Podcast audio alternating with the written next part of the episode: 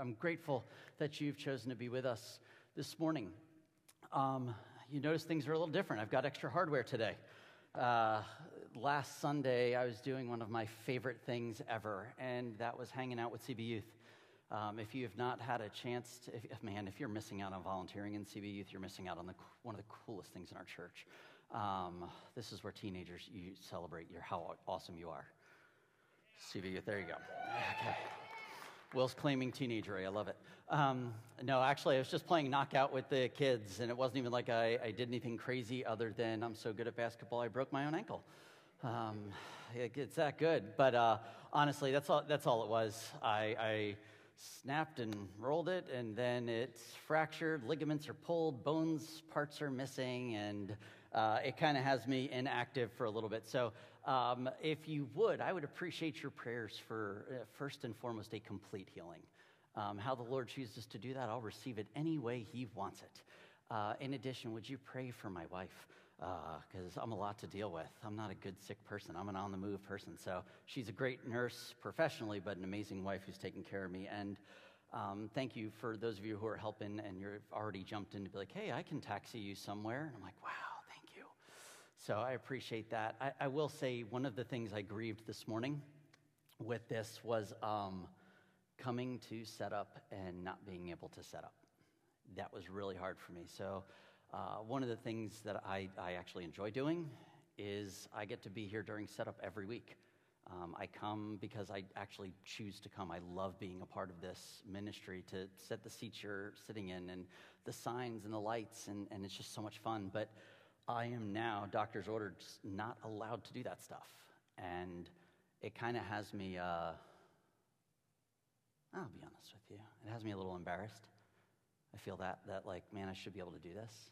Um, it has me feeling like I let you guys down as a church a little bit because that's one of those things I like to do, and now I can't. But I'm also realizing God's grace in that, that I need you. And so if you've been on like the bubble of Crossbridge, kind of going, I don't know if I should plug in or not plug in, I'm just telling you now, I need you if you're available to kind of help plug in with setup. And we've got a great system, amazing men and women who are already plugged in that could help guide you along. And it's really easy. If you don't like people, you're really only interacting with like four or five other people. It's wonderful. It's a great ministry for like, you know, oh, good, I could just keep busy. Yeah, we got it. So um, if, if that's something you'd be willing to kind of jump in, uh, I, I, would love that. Um, let us know, let Becky know, because she helps organize all of who's, where, when, how, and, and is way more uh, solid at communicating all of that. So, um, would love, love, love to see you here um, helping with that. But uh, before we jump into God's Word, would you pray with me this morning? Lord, I recognize that we can sing that you are healer, that you are great, that you're in control, and you're sovereign. And I am so humbled that this week you've allowed me to understand that in a different way than normal. And so I am so grateful that you work all things for your glory and are shaping to look like you more, Jesus, for the sake of others. God, I confess to you my sense of uh, self dependency and um, just control and having to give those up, and even today, not being able to walk around a stage or not being able to do things the way that I anticipated it would be. I give that over to you. I ask, Lord, for continued grace for us together to hear from your word, that it would be so clear for our minds, that the relationships that we are in would be transformed because we look more like you, Jesus. Holy Spirit, have your way. Have your way. In Jesus' name, amen. Amen. Um, today, we're actually going to be kicking off our, or not kicking off, we're in the second week of our Relationship Toolbox series. And this series is where we're kind of looking at practical tools that we can use in the context of all our relationships because relationships are hard. Amen? They just are. And so we're talking about the relationships, not just with each other, but the relationship that we have with God, the relationship that we have with each other, and the relationship that we have with the world around us. And last week we looked at a mirror and we realized that the one thing that we all have in common in every one of our relationships is the fact that when we look in the mirror, this is what we bring to the table. It's you. You are the one thing that you bring to the table. And if we want to impact all of our relationships, we need to grow to look more like Jesus and focus in on our, our relationship with God because nothing will impact the relationships that we have around us more than if we look like Jesus. This is crucial for us. And today, what we're going to do is we're going to be looking at a tool from uh, a profession that I'll be honest with you, I always wanted to kind of go into when I was growing up. I've actually even considered maybe this is a side gig for me. Like I could do this right now in my 40s. I would, I would love this. I always wanted to be a DJ. Why are you laughing? It's, I'm serious, I'm serious. I remember the first time that I heard like DJ Jazzy Jeff and the Fresh Prince, and, and DJ Jazzy Jeff was spinning records together, putting beats on top of beats, and you know, Will Smith was kind of coming over top of that, and, and, and that was awesome. I remember the first time I heard um, Run DMC and Aerosmith matchup. Do you remember that song? Come on, someone give it to me. Walk this way. Welcome to old. Thank you. I hear that. This is good, right? But um, I, I still, I kid you not, ask Eileen at New Year's Eve. We were at a wedding for a friend celebrating the new year together. And as much as I enjoyed the music and the, the, or the ceremony, I'm even more involved in the music, watching the DJ, listening. How is he layering these beats? How is he transitioning from one song to the other? How long is he playing these songs? I mean, I, I, and I get excited every time, and I'm like, "Did you hear that?" She's like, "Just dance," and I'm like, "Okay." And I know Beck would tell you that the most important tools in a DJ's uh, repertoire: two turntables and a microphone, but I would argue there's one tool that's just as important, and that simply is the earphones, right? Do you ever see a good DJ without earphones? No.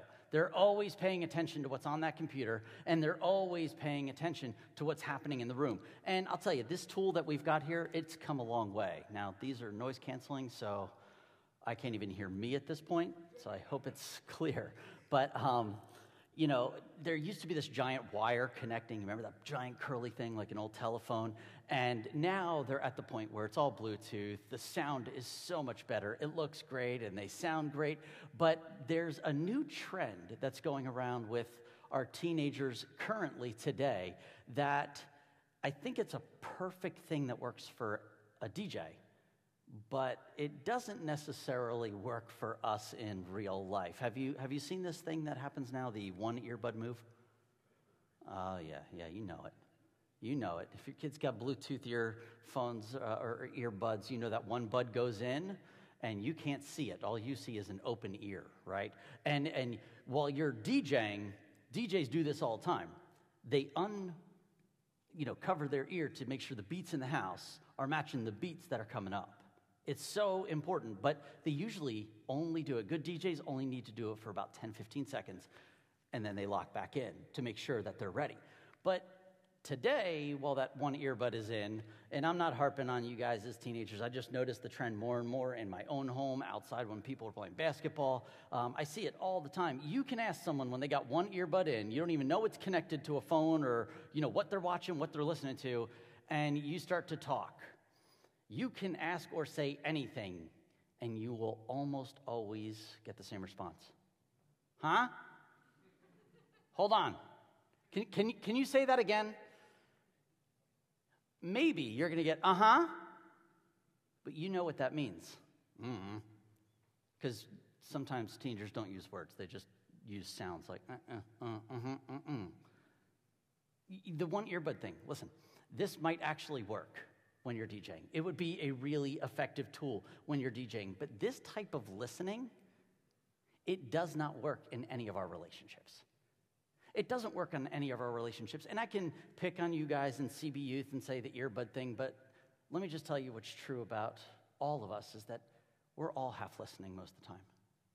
We just are. Our brains are so completely consumed with the next project at work or at school, that, that it's consumed with friend drama, grades, um, some other issue that has your brain going. And when someone goes to talk to you, they, they're looking for your attention.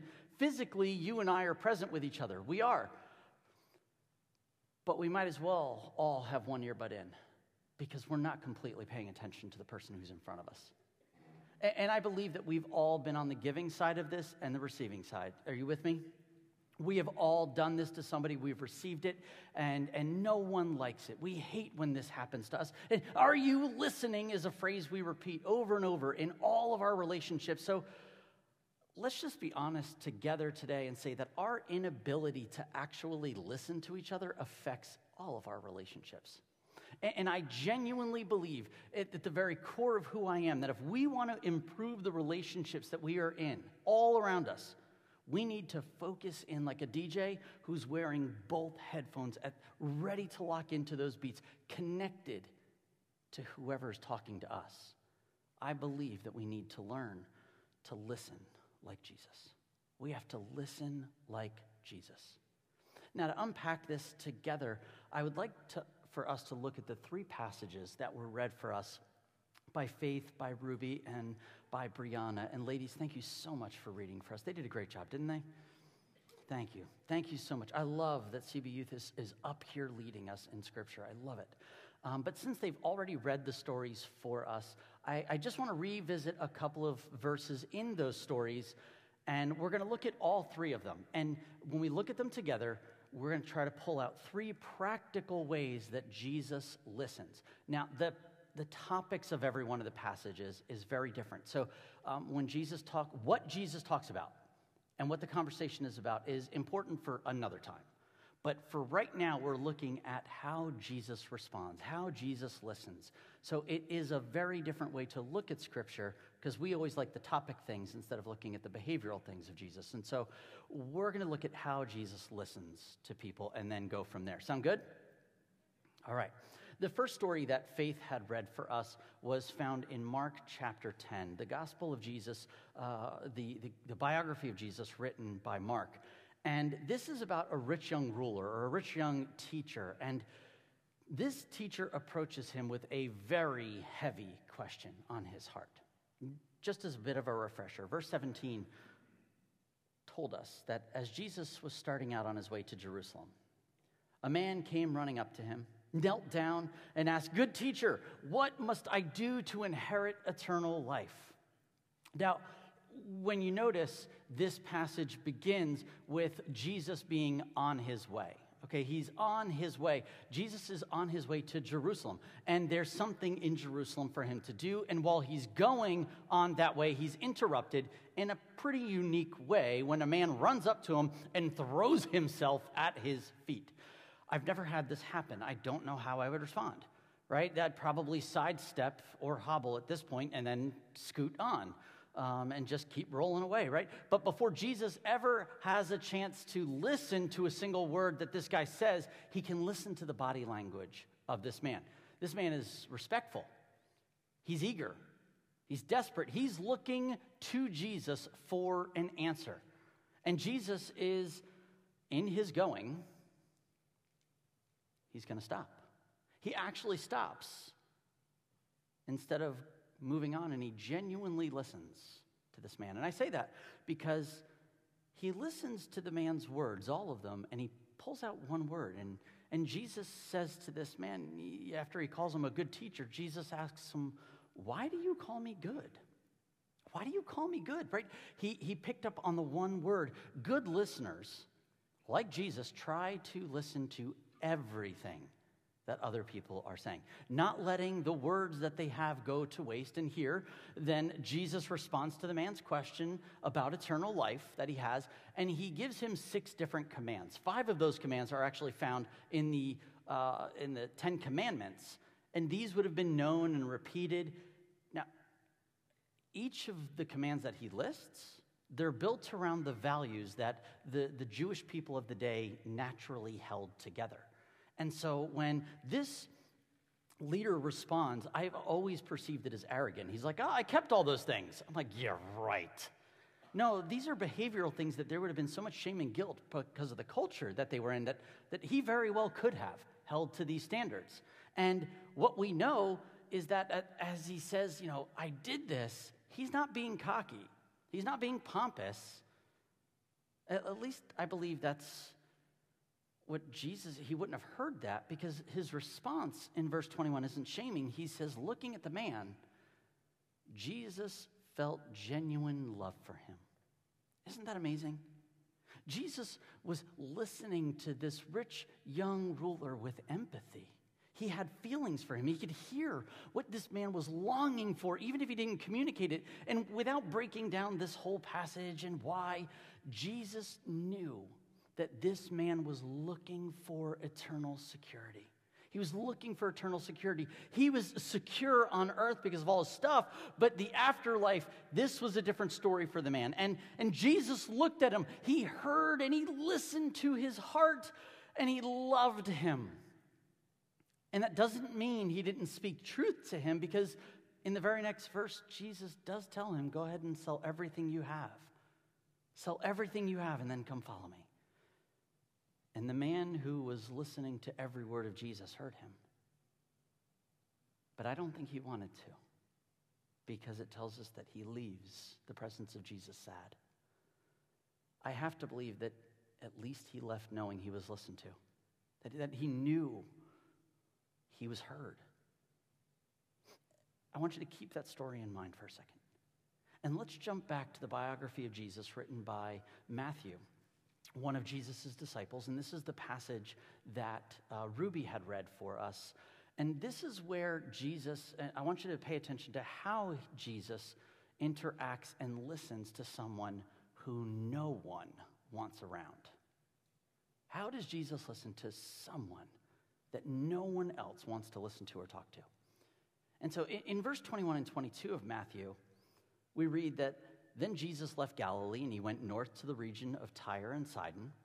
A Gentile, or, or the, the, better translation there is Canaan, uh, Canaanite. It's like a whole region of a type of people. A Canaanite woman who lived there came to him, pleading, Have mercy on me, O Lord, son of David, for my daughter is possessed by a demon that torments her severely when we look at this passage, it's easy to see desperation on this woman, but what we have to understand is where this passage is taking place. And in the very beginning, it says the region of Tyre and Sidon. Now, to us, no big deal. We're just happy we can pronounce the names of the cities, right? In the second or first and second century, when the Jewish people were reading this, because that's who Matthew was writing to primarily, what he mentions here would have been a huge deal. Mentioning the region of Tyre and Sidon you need to know would have put the, the Jewish readers on the edge of their seat because they hated this region. They did not like the people of this region. Geographically, just write them off. Adding in that this woman was a Canaanite or a Gentile or whatever word you want to use that says she's not Jewish, adding in that she was a different, um, we'll just say ethnicity at this point, and that she's a woman, because talking to a woman, uh, men or women do not approach women, or women do not approach men in this culture. You do not approach them at all, let alone the way that this woman approaches him and what she says to him. She's all verbal with him, right? I need freedom for my daughter who's demon possessed. This woman is desperate and breaks every rule. The readers of the original text here would have been freaking out reading this. So uncomfortable.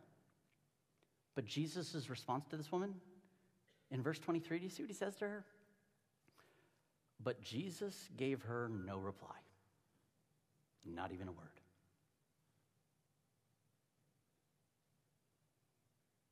Silence. Jesus' response to this woman's plea is silence. Most of the time, listening means not talking. and Jesus doesn't.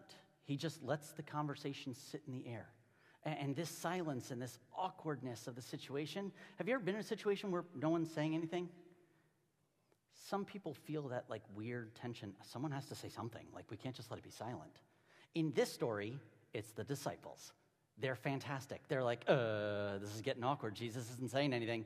And so I imagine in this, like, as best as they could, quiet but polite, trying to be nice, um, but I don't really like you voice, they asked Jesus, Can you send her away? Uh, she's bothering us, right? She, she's annoying. She shouldn't even be here. And you know what Jesus does? You know how he responds to the disciples? Take a guess. You could even cheat and use your Bibles in silence. In silence. He doesn't respond to the disciples, but in this moment, he does respond to the woman. and with a very odd statement about his purpose here on earth, being to rescue Israel. Right? But she doesn't care. She's unrelenting. She heard Jesus. And I have to imagine that there's something in Jesus' tone when he says, Don't you know I'm here to, to rescue Israel, basically, that, that invites her to press a little further. Like, go ahead and ask, go ahead and keep going. And so she does. She presses harder by kneeling and she starts to beg Jesus. And then Jesus mentions how he says, like, listen, it's not right to take the food from the kids and to throw it to the dogs. I know that this seems so insulting. It really does. But I believe that in this moment, Jesus has been listening in his silence to both the woman's plea and the disciples' plea. The disciples are like, This is so uncomfortable. She's like, But my kid. And, and he recognizes both of them. And then he gives the woman the chance to respond. Not the disciples, but the woman. He gives her a chance to respond. And her boldness and her faith are actually praised by Jesus. They're praised by Jesus, and he does not do that often. I believe he didn't speak up because he was trying to see in this situation where in the world is this woman coming from and what will my disciples do in this situation? Right? When we talk about listening, especially in situations where we are in the middle of two people who disagree, and let's just be candid, in this culture, ours, race, sexuality, money, um, politics, war, you pick your subject. We have friends on both sides of things, or at least hopefully you do. If you don't, you need some friends that disagree with you. But do you ever get in the middle of one of those conversations? Two people on these sides, and you're like, oh, do you know what you need to do? Just listen. Understand that silence is golden. Silence is such a gift. And I think we do ourselves, we would do ourselves well if we could listen like Jesus and just shut up when necessary. I, am not the best at this. I'm not. Um, this one here, this story is very tough for me because I, I don't really put it into practice. And so Jesus' ability to just listen amazes me. It amazes me.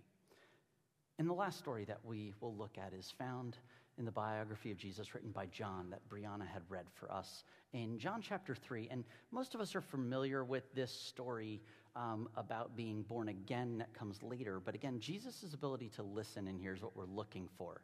And in the first two verses of John chapter 3, we read that there was a man named Nicodemus, a Jewish religious leader who was a Pharisee. After dark one evening, he came to speak with Jesus. So, in this story, Jesus is being approached by a very powerful, very educated man named Nicodemus.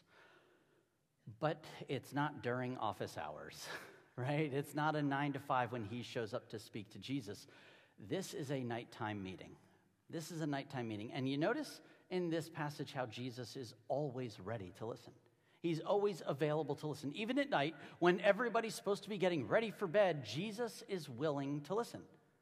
And, and Nicodemus approaches Jesus with this question in mind What's your deal, man?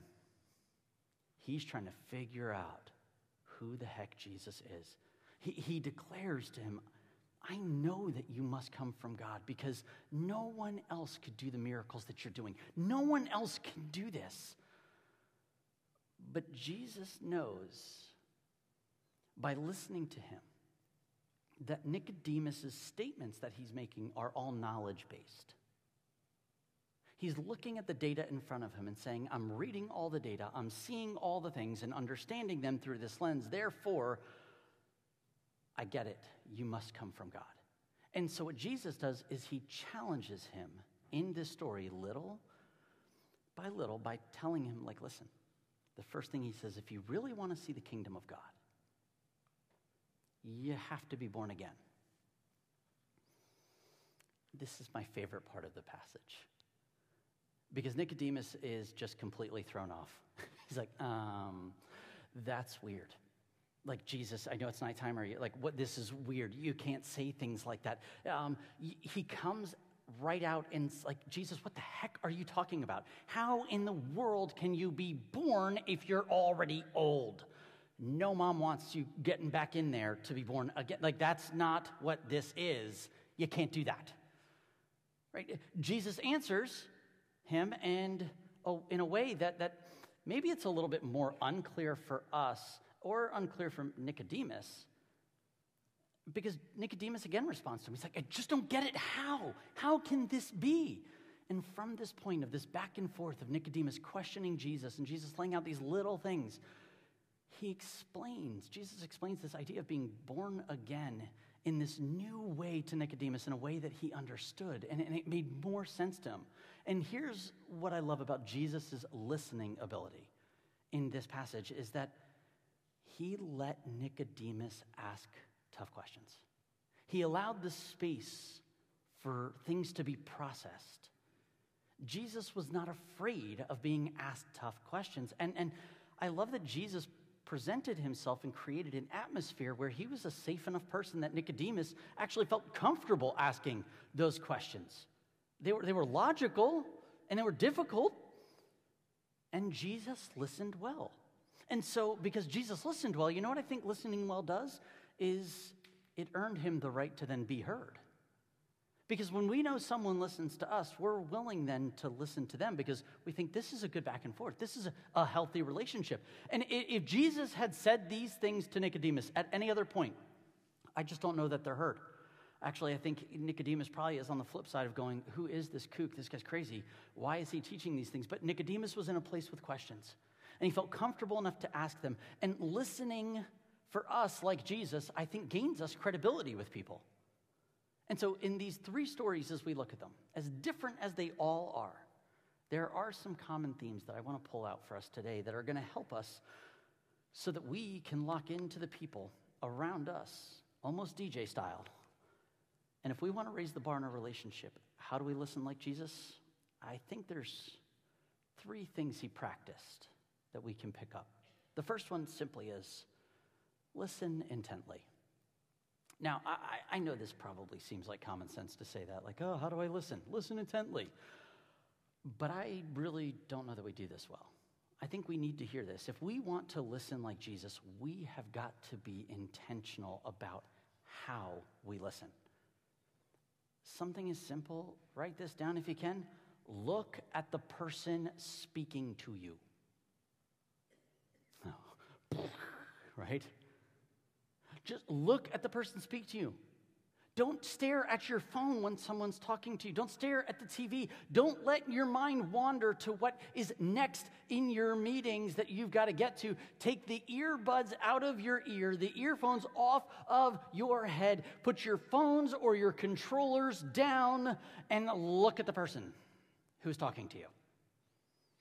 The amount of conversations that I have with people that are interrupted by glances at updates, at texts, at tweets, at Facebook things that come through and they check their watch for them, at random game requests that come in. I, I, I, mean, it's absurd how distracted we are as a culture and as people.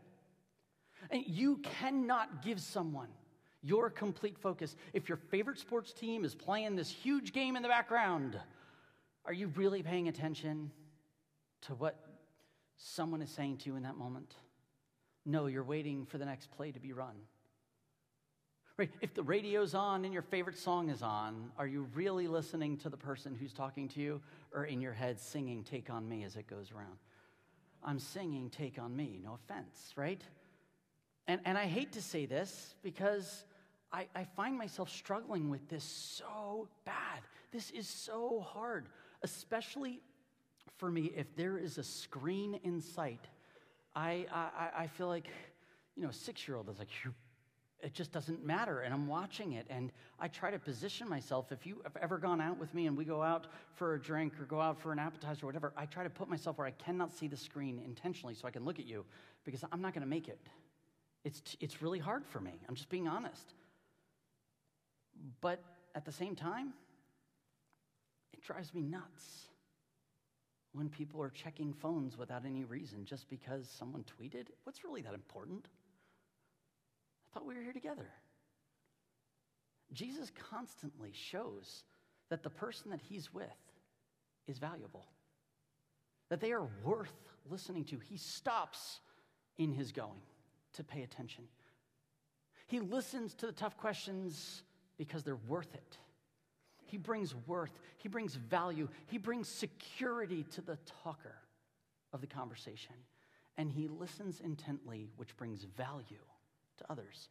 If we want to improve the relationships we're in, we have to learn to listen intently. The second practice we learn from Jesus is we have to learn to listen for the heart. Listen for the heart. Um, notice the amount of times that if you read the biographies of Jesus, how often does he answer questions straight out with an answer? Not often. It's only a handful of times. Most of the time, when Jesus is questioned with something, he answers with a question. Um, and, and, he's trying to figure out why are you asking this? What's behind the, the, the, the reason you're asking this question? What's in your heart here? And this is brilliant because Jesus understands that most of us have some really deep, tough questions that we want answered. They're all very personal to us. When, when we ask about relationship things with people, and if we should continue a relationship or not, and we're like, what do you think? We're really deeply down asking, do you think I'm a lovable person? Do you think I'm worthy of love? If we ask about, like, for me, I, I hate this stupid ankle thing. Asking for rides has been so hard for me because it's a self worth thing. Every time I ask for a ride, the heart behind it is uh, I feel somewhat defeated because I should be able to do this. And the Lord's teaching me humility. It's so hard because it's a simple question, but you have no idea what's going on in my heart.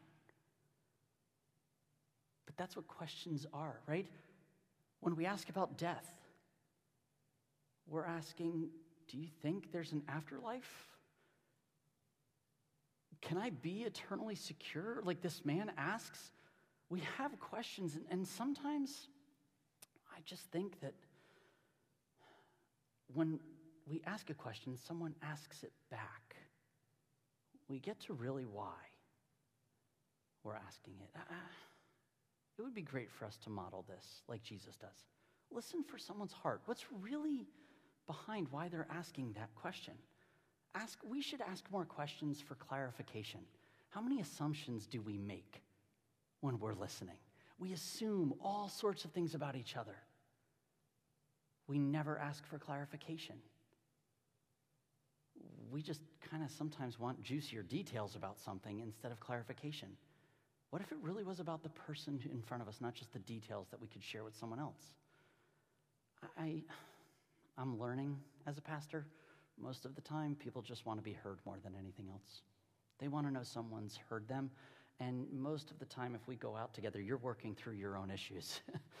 um, there's no deep wisdom here that's not found in Scripture. All I know is, is you read Scripture, I ask you questions, and what Jesus might think, you're coming to your own realizations through the power of the Holy Spirit. That's what Jesus is doing in our life, but it takes good questions to do this. And listening for someone's heart helps us understand that. Whew, you ready for this one? not everything someone comes to you with needs to be fixed by you. I'll say it again in case you missed it. Not every problem that someone comes to you with needs to be fixed by you. We just want to be heard sometimes. We have to be mindful. We're not meant to solve every problem, we just need to hear them. When we listen for the heart, I believe that we give um, the other person the ability to be loved, but I believe Jesus gives us the ability to care on a level that most of our world cannot. They blow right by us, but Jesus allows us to listen like Him for the care of our world. We're not listening for the words coming out of their mouth solely, but we're looking at body language, listening for someone's tone of voice. Pay attention if they keep using emotional language or one word. Why do you call me good teacher? Why do you ask that question about this thing? You keep using this word. What's that mean to you? There could be a lot of value in good questions, but we have to listen to people's hearts. Does that make sense? The third practice from Jesus is um, to be slow to speak. I know, it's a lesson on listening, right? And it feels funny to say that, but I feel like I have to because nowhere in Jesus' conversations does he really cut people off. He listens to them. Even when the conversation, like I'm thinking of John 4, when he's talking to the Samaritan woman, it, the, the conversations are all over the place. But he listens. He, he lets people keep talking and going where they're going to go. And he didn't feel like he had to fill in the silence. He was slow to speak. He just let things hang sometimes. Silence is beautiful because it gives you the time to process what you've just heard. And if you're listening intently, if you're listening for the heart, you, you need time to process that. These are big things that we've got to process. Waiting to speak, here's what that means, it, it, or here's what it doesn't mean. It doesn't mean you're formulating what you get to say when they shut up. It doesn't mean waiting for them to stop talking so that you can insert why they were wrong, where they need correction. I'm sorry, hon. I'm sorry I do this. I, I, I get it. Like, it doesn't mean you're prepping your next defense, it means you're listening to them. Slow to speak doesn't mean formulating what you get to say, it just means listening. Because when you're formulating what you're going to do and say in response, do you know what you're not doing? Listening. You're not listening. You got one earbud in. And let me tell you, in that time, you're not listening to make sure that your beats that you're about to lay down are matched up with the beats on the dance floor. You're simply thinking, I don't care what the beats are here. This song's gonna, it's gonna change the whole party, and you're ready to blow it up. If we're gonna listen intently and be locked in Bluetooth style to someone, hook up straight to them, we have to listen intently. We have to listen for the heart. We have to be slow to speak. And I will tell you this week, I have lost and I have been convicted in every one of these areas personally.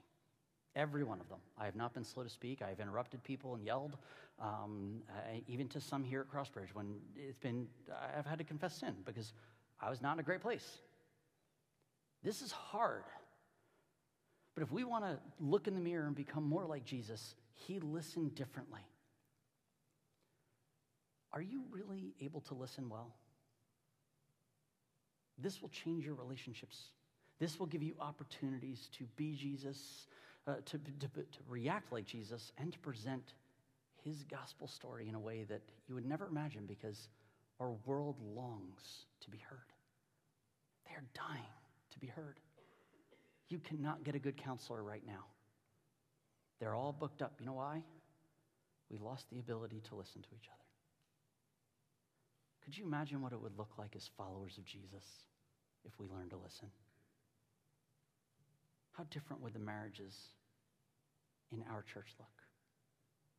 How different would the families, parenting, siblings, your work relationships look if you listen like Jesus?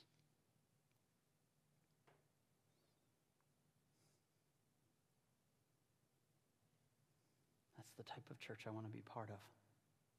That's the type of followers of Jesus I want to run after him with if you feel like, man, I'm not a great listener and I wish the Lord would open up my ears as we close our service with communion today, and you realize, like, man, this is an area I need prayer for, we have our prayer area up here that we would love to just pray for you. Lord, open your ears. And, and if you're like, oh, I don't want everybody to know I need, you know, prayer for listening. If they're judging you for coming up for prayer for listening, they're obviously not looking at your heart. We all need prayer for this. Pray for me this week, please. I need this. We need this. I'm grateful that Jesus demonstrated in John chapter 13 as he washed the disciples' feet at that Last Supper. He says, Now that you know these things, you'll be blessed if you do them. And he listens so well to his disciples. And at that Last Supper, he presented at the Passover Seder the bread. And as he took out the bread, he held it up. And they didn't understand it yet. Even if they listened, I don't think they would have gotten it. But he said to them, This is my body that's broken for you. And then he held up the cup of wine at the end, the cup of redemption in the Passover Seder, and he said, This, this, this is my blood poured out for the forgiveness of sins. And when we lack the ability to listen to each other, this is sin. Because we are not loving the person in front of us the way that Jesus would. And if you're like, ah, I keep sinning in this way, guess what? This is what the table represents is the forgiveness of that sin of each time we've missed it. Whew, we need that. Amen. Oh, so good. So if you're here this morning and you have placed your hope in Jesus and his resurrection, dedicated your life to following his teachings and loving like he loves, I want to invite you to celebrate communion together, this death, his, his body and his blood poured out for us, his body broken and yet resurrected to pay the penalty for our sins so that we can again start over and ask for forgiveness from each other and say, Can you say that again so I can really listen? This table brings us together as sinners and reminds us of our Savior's grace. If you have placed your trust in Jesus, we invite you to come and to celebrate communion with us. If you have not placed your hope in Jesus, then we would encourage you and actually uh, strongly encourage you just, you don't have to come forward. Please don't. No one's judging you. But this is for those who've chosen to follow Jesus. And so in this time, would you stand with me as we pray?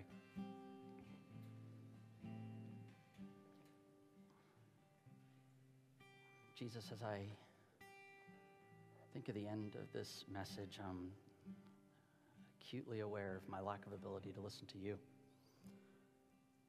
And in my soap times in the morning, sometimes it's a checkbox, and I run through, and all of these things of being slow to speak or listening intently and doing those things, I ask for your forgiveness where I have lacked listening to you. As a church, may we intently gaze into your glory. Receive your grace. May our time with you be one of you speaking and us listening, not just us unloading and you receiving, but back and forth. And when there's silence, it's not weird, it's not bad, it just is. Lord, as we come to the table, we admit we've missed this. We receive your forgiveness and celebrate you, Jesus. It's in your name we pray. And all God's people said.